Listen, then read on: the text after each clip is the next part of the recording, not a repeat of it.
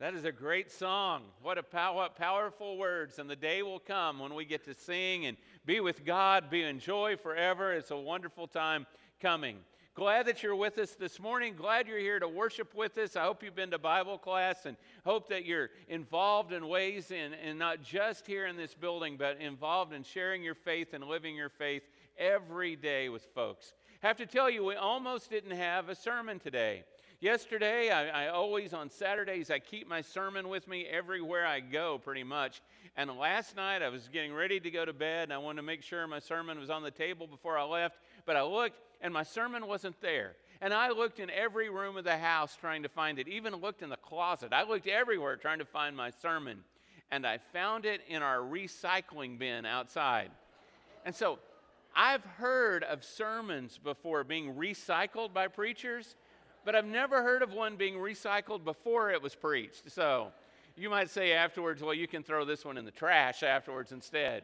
No, today we are going to hit on some kind of difficult subjects, but because we are following through for the next week or two, as we've been doing, uh, talking about the Sermon on the Mount, that sermon that Jesus preached. We're talking about King Jesus and what it means when Jesus is truly Lord of our lives. When it's not just something cultural, it's not just something we do because our parents say to do it, it's not just because society says to do it, it's not because church is a good place to network, it is because Jesus is truly King. And Jesus gave this sermon up on a mountain, so it has this really famous title, Sermon on the Mount, that he gave, where he sits down and he preaches to, to the audience that day about what it's like to live in the kingdom of God. Not that we all make it every day, not that any of us make it all the time. We all struggle, we all sin, but this is what it's like the ideal of what it's like to be in the kingdom of God, to be with Jesus. This is what he expects, what we read in Matthew, especially Matthew chapters 5 through 7. It's all important. Don't misunderstand me, every word in the Bible. But this is where he lays down what it's like to be a follower of Jesus. And so last week we were in the beginning of Matthew chapter 6. Today we are farther down in Matthew chapter 6. And I want you to hear these verses from Jesus in verses 22 through 24, where Jesus says, The eye is the lamp of the body. If your eyes are healthy, your whole body will be full of light. But if your eyes are unhealthy, your whole body will be full of darkness.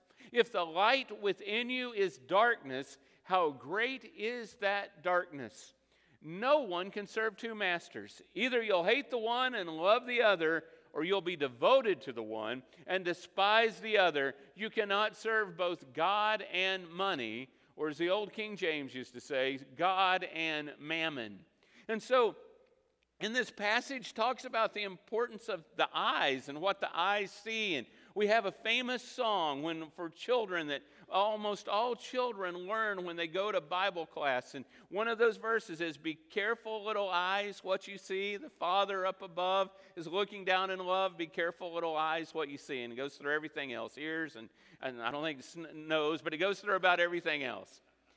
And so, powerful words. Well, when I was growing up, I remember this being preached, and I've preached it, and, and my mother used to teach it to me, and we would talk about it is important what goes into your brain, it's important what you are seeing. Think about those things. And so, one thing that sometimes we talk about is pornography and the evils of pornography and how that can take us down a place that we never want to be. Can you believe in the years between 2015 and 2017? That's just a three year little window. In that time, that researchers have studied how much time did people spend looking at pornography. When you count it all up, in those three years, people spent more than a million, not days, but more hours, people spent more than a million years looking at pornography between 2015 and 2017. I mean, it is prevalent everywhere you look, everywhere you go. In the old days, and typically it's considered an issue for men, but in the old days, the stereotypical thing was you would put on a, you know, a trench coat and a hat and some dark glasses and drive across town to some seedy store and buy a magazine. Now, you can, it's possible, even right now in the middle of this sermon, whether you're at home or you're in the auditorium, you could be looking at pornography now. You could be looking at it when you're at your child's band concert. I mean, it's all around us. The pornography industry every year makes more money than Hollywood, and it makes more money than the NFL, the NBA, and Major League Baseball combined. I mean, it is huge and prevalent and still growing and, and still all around us.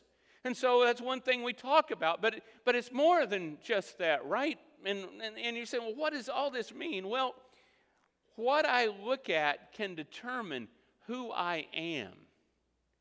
What I'm looking at can determine who I am.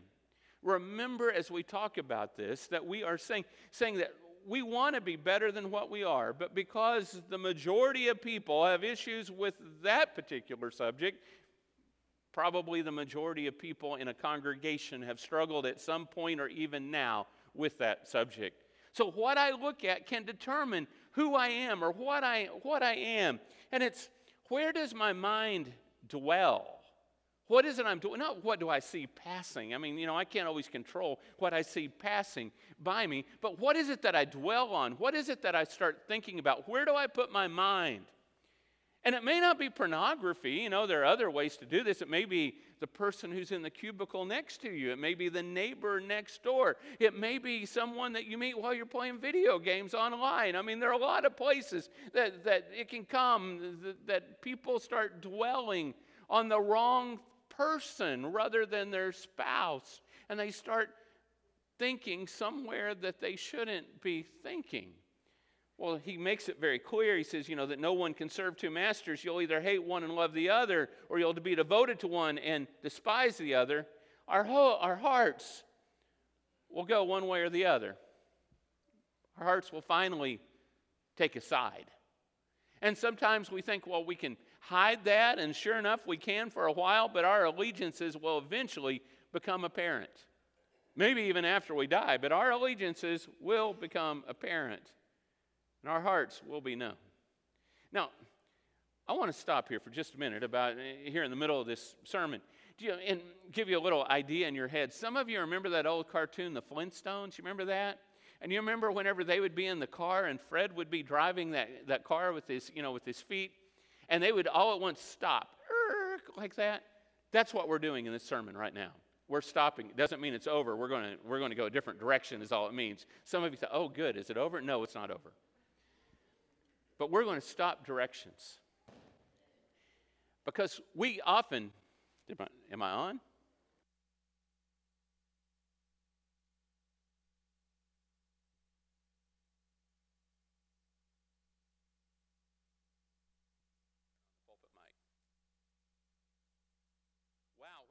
Over, they took me seriously.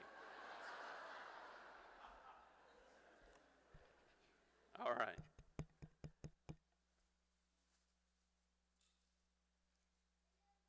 Okay, there, I'm back. Very good. Not sure what happened there, but we're back. Okay, this is sermon number two, all right? So I'm stopping there to talk about all, uh, we're not talking about those sexual sins now because that is really not what the passage is about. Now, Jesus does talk about the problem with sexual sin in other places. Don't misunderstand me because, and you can apply this passage to that. But that is not what this passage is about. You might have caught the last word of that passage. You cannot serve both God and money. He wasn't talking about the sexual sin we usually talk about, but you can put it in there, it makes sense. But we were looking at verses 22 through 24. I want you instead to now see verses 6, 19 through 21, which brings us into context of what he was talking about. Do not store up for yourselves treasures on earth where moths and vermin destroy and where thieves break in and steal, but store up for yourselves treasures in heaven where moths and vermin do not destroy and where thieves do not break in and steal. For where your treasure is, there your heart will be also. Wow. Maybe you'd rather I went back to the other subject because now this is going to get tough. Because now we're talking about materialism. And so sometimes, whenever we talk about materialism and stuff, It's always talking about somebody else because, you know, it's not me, it's someone else. No, it's really all of us. Probably at some point, all of us struggle with wanting more that we don't really need, we just want, or decide that we deserve it for whatever it is, right? We all struggle with this at some point.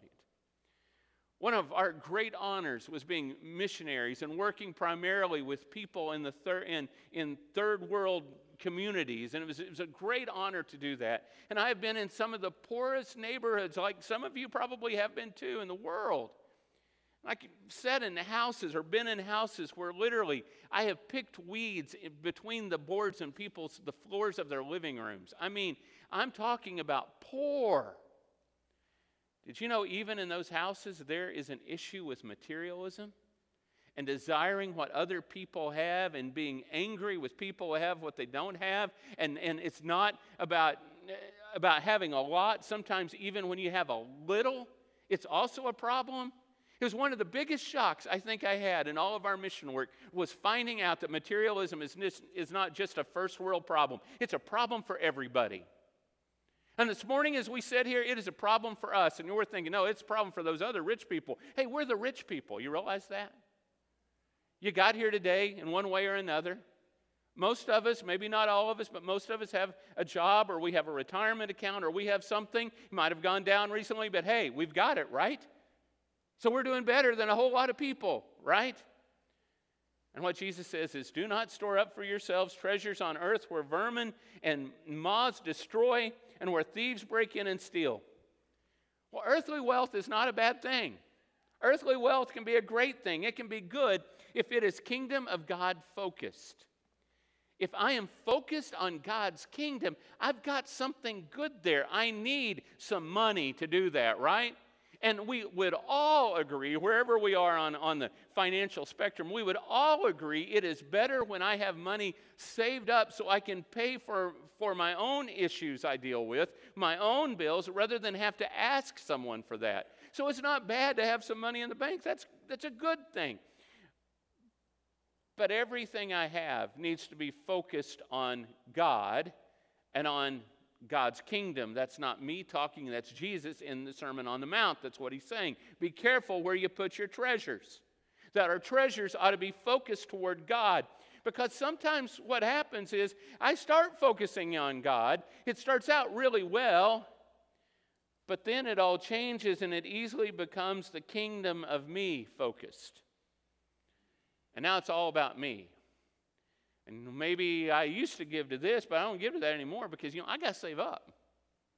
I got to save up for that house that's a little bit bigger, a little bit nicer, for that car that's a little bit bigger, a little bit nicer, a little bit faster. I've got to save up for this vacation that's a little bit more elaborate. I've got to do this and I've got to do that. And all at once, all those things that I thought I wasn't, I have become. So here, let me give you $10 so I feel better about myself so I can do that. And my treasures are really when I'm serious and I'm not trying to just fool myself or fool, fool, fool the church or fool society or whatever. Really, it's about the kingdom of me, not about the kingdom of God. That's not God that we're putting first, it's me sometimes that we put first. There's a book that some of you have probably read or you've heard interviews about this book called uh, Affluenza about like the word fluency and flu put together, affluenza that people sometimes have. It's, in, it's about three or four or five years old. There's an interesting thing that the writer of that book says. He says that people in the United States typically spend more on trash bags than people in 90 nations across the globe spend on everything. We spend more on our trash bags I tell you what this has convicted me to do is stop buying trash bags and just put everything in the, in the can, right? No, that can't do that either. Wow. Wow, we have a lot, and I'm not speaking against what we have because something, everything can be good, but we have to use the temporal for the eternal. What I have. If I have a house, I use my house to advance the eternal, to help people go to heaven. I use my car to advance the eternal. How do I do that? I don't know. We talk about it, figure that out. I use what I have to advance the kingdom of God, not just because it's mine. Nobody better bother, bother it because I'm going to protect it no matter what. No, that's not the attitude that Jesus talks about. It is about put your treasure in heaven rather than your treasure on earth. And when we see all these things we may have as tools rather than an end all, it changes who we are and it changes how we think. Because you realize that anything that is not used for the eternal is temporal. Because everything's just going to go away and everything is going to burn up. So if I am not using it for an eternal cause, I am not getting the most out of whatever it is because I'm not using it for eternal. Now, the Bible never says that Solomon is the writer of Ecclesiastes, but we often give him credit for, and it certainly sounds like it's like it's him. But I think about Ecclesiastes chapter 2, verses 10 and 11. You already heard a strong passage from it this morning, so we might as well do a second one, right? He says, I denied myself nothing that my, my, eyes desired. I got it all. I refused my heart no pleasure. My heart took delight in all my labor, and this was the reward for all my toil.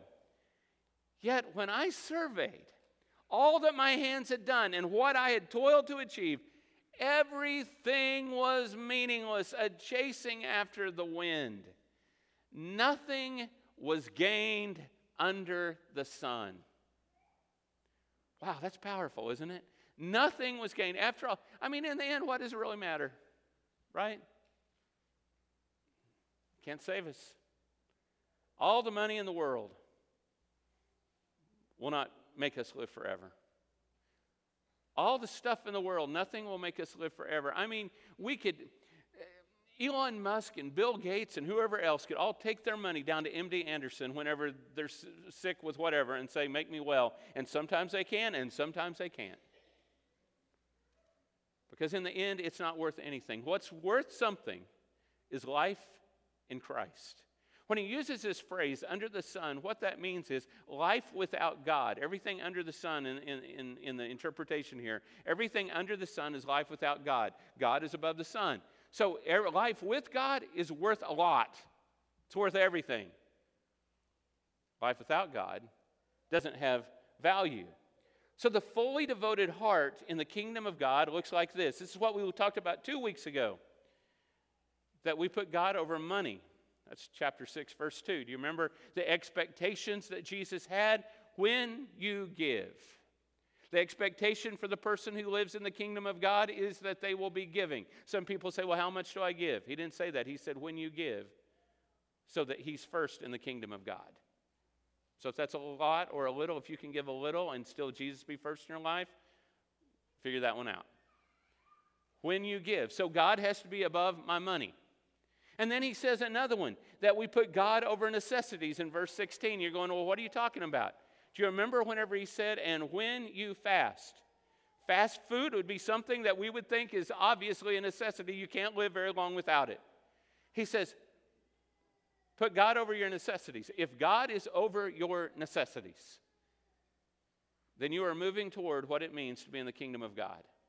And then he says another one in verse 9 that we talked about last Sunday that when we put God's name over everything, you remember in what we what's often called the Lord's Prayer Our Father who art in heaven, hallowed be thy name.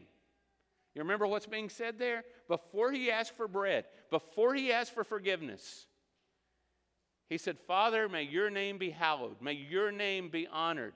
So, what it means to be in the kingdom of God is that God is greater than our money, God is greater than our necessities, and that God's name is greater than everything else. That we are putting God above all those things. That's what it means to, to be a devoted follower of Jesus.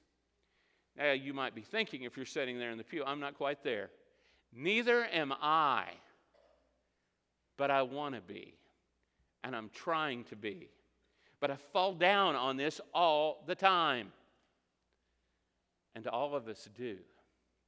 We all need to be better because God has called us to be better. And this is where He said, this is where He wants us to be. You know, I, am going to maybe bore you for half a second, but every once in a while somebody says, Well, tell me, how do you write sermons? I'll tell you here in about two minutes how I write sermons. I get two pieces of paper out, is what I do. And on one piece of paper, I draw 12 rectangles, okay? And so I didn't even know that there was a name for this. I thought I came up with it. It's called storyboarding. I draw 12 rectangles, they represent PowerPoint slides. A sermon, my sermons almost always have 12 slides. Don't count because today you're only getting 11, but almost always there are 12. So, in those, I'm ready to put down my mind thinks an organization like PowerPoint slides. So, that's what I'm going to put on them. But I also have this other piece of paper over here that I'm writing down other scriptures, I'm writing down thoughts, I'm writing down points, and figuring out what can I put into that or not put into that. And so that's, that's how I do it. It's probably the craziest thing in the world, but it's, it's how my mind works. Well, I often write down whole sentences over here on this other piece of paper that you never see. But today I'm going to share with you the whole sentences that I wrote down. It's not in your notes. I just want you to see it. And this is, this is what I wrote contemplating this passage. If I look at junk, I'll desire junk. If I desire junk, I will waste my time, talent, and treasure on junk. And at the end of life, I will have junk. It will not do me any good past the date that is on, that, that is on my tombstone. It's done. And so then after that, I wrote the next part of this. But if I put my eyes on things eternal, I will desire what's eternal. I will invest my time, talent, and treasure on eternity. And at the end of life, my reward will be eternity. If I focus on what's important, then I will reach what is important. Not because I'm perfect, but because I am following the one that is full of grace. So I follow him. I put him first, that he is above everything. Nothing else has value except what is eternal. So, whatever is temporal, whatever is temporary, is to be used toward whatever is eternal. One time, a friend of mine was working on a, on a doctorate, in, and it was uh, at, at a university in California, and he was, he was a Bible professor, but he was writing this, this, his dissertation about, about indigenous religious groups in Brazil. And the head of his doctoral committee that made him wait an extra three or four years to get his doctorate said, I'm afraid you're going to try to use this dissertation to evangelize people. Let me just go ahead and make it clear. Everything we do should be about evangelism. Not in a mean way, not in a way that we're manipulating people, but everything we do should be helping people get to heaven, right? How awful would we be if we didn't want people to get to heaven? Hey, here's a drink of water. I hope that lasts you a little while. No. All my life is supposed to be about helping people know Jesus because Jesus is eternal and he says we can be there with him. I want that. I want to be with Jesus and, and, and to praise him for forever. But oh, how we get so caught up in things. And so many times people are like, oh, you know, you know, I just, I, I'm just making this money right now and I'm just focused on this right now because the day is going to come whenever I'm going to become a missionary and I want to make sure that I'm completely supported. I want to support a lot of missionaries or I'm going to do this so I can really help the church someday. But you know what? About 99% of the time, that doesn't work out because I never have enough stuff. It's never enough. Whatever we have, we need something new, we need something better. And say, well, that's not me. Yeah, it's me too. It's all of us. And so I get caught up in this temporal world that is junk rather than realizing that I can use that junk to honor God and put God first. That's what I'm called to be. That's what it means to be, a, to be in the kingdom of God. And this morning, I'm not asking you to be perfect on this because I'm not perfect. None of us are perfect. Our elders aren't perfect. None of us are perfect. But if you're not willing to say, I want to be that, I want to be in the kingdom of God, I want to, I, I know I'm going to follow my face, but I want to be there, then this is the place for you. But if you're not willing to try, if you're not willing to say, Lord, here I am with all my messes, but I want to be better than what I am right now, if you're not willing, this is not the place for you. Doesn't mean I don't like you, doesn't mean I hate you, doesn't mean I doesn't mean any of that. Matter of fact, I love you. We want to honor Jesus with everything and be called to a higher standard than we are right now. That is our purpose. So, my question for us today is where is my heart looking? Where's it looking? Toward Jesus, toward spiritual things, toward eternal things, or toward junk? Things that are going to burn up. Where's my heart? Where's my heart dwelling? I read an author this past week who put this really well. He said, If you are not generous, you've probably never experienced the gospel. Because when we really see the kingdom of God for what it is, we see it's the relationship with Jesus that really has value. Our security is in Christ, not in money or reputation or stuff or junk. Our security is in Christ. Sometimes that's tough to live by. But that is where we're called. This morning, maybe you need to be baptized into Jesus. You are ready to say, I want to take that move into the kingdom of God. And Jesus will save you not because you're perfect, but because you're committed to Him, because you want to be with Him, because you're trying. His blood will wash away your sins and mine, and as it's washed away mine and so many others, and keeps, keeps washing those away. Or maybe you need prayer today. Prayer to want the kingdom of God. You may not be saying, Hey, I'm there. You might be saying, Lord, help me want to be there. Help me want to have my treasures in heaven. You can write to us at elders at mcoc.org. People write every week to that, elders at mcoc.org, with all kinds of things that they're struggling with or needing or help or prayers. Or you can come forward and the whole church will pray for you. Come this morning as we stand and sing.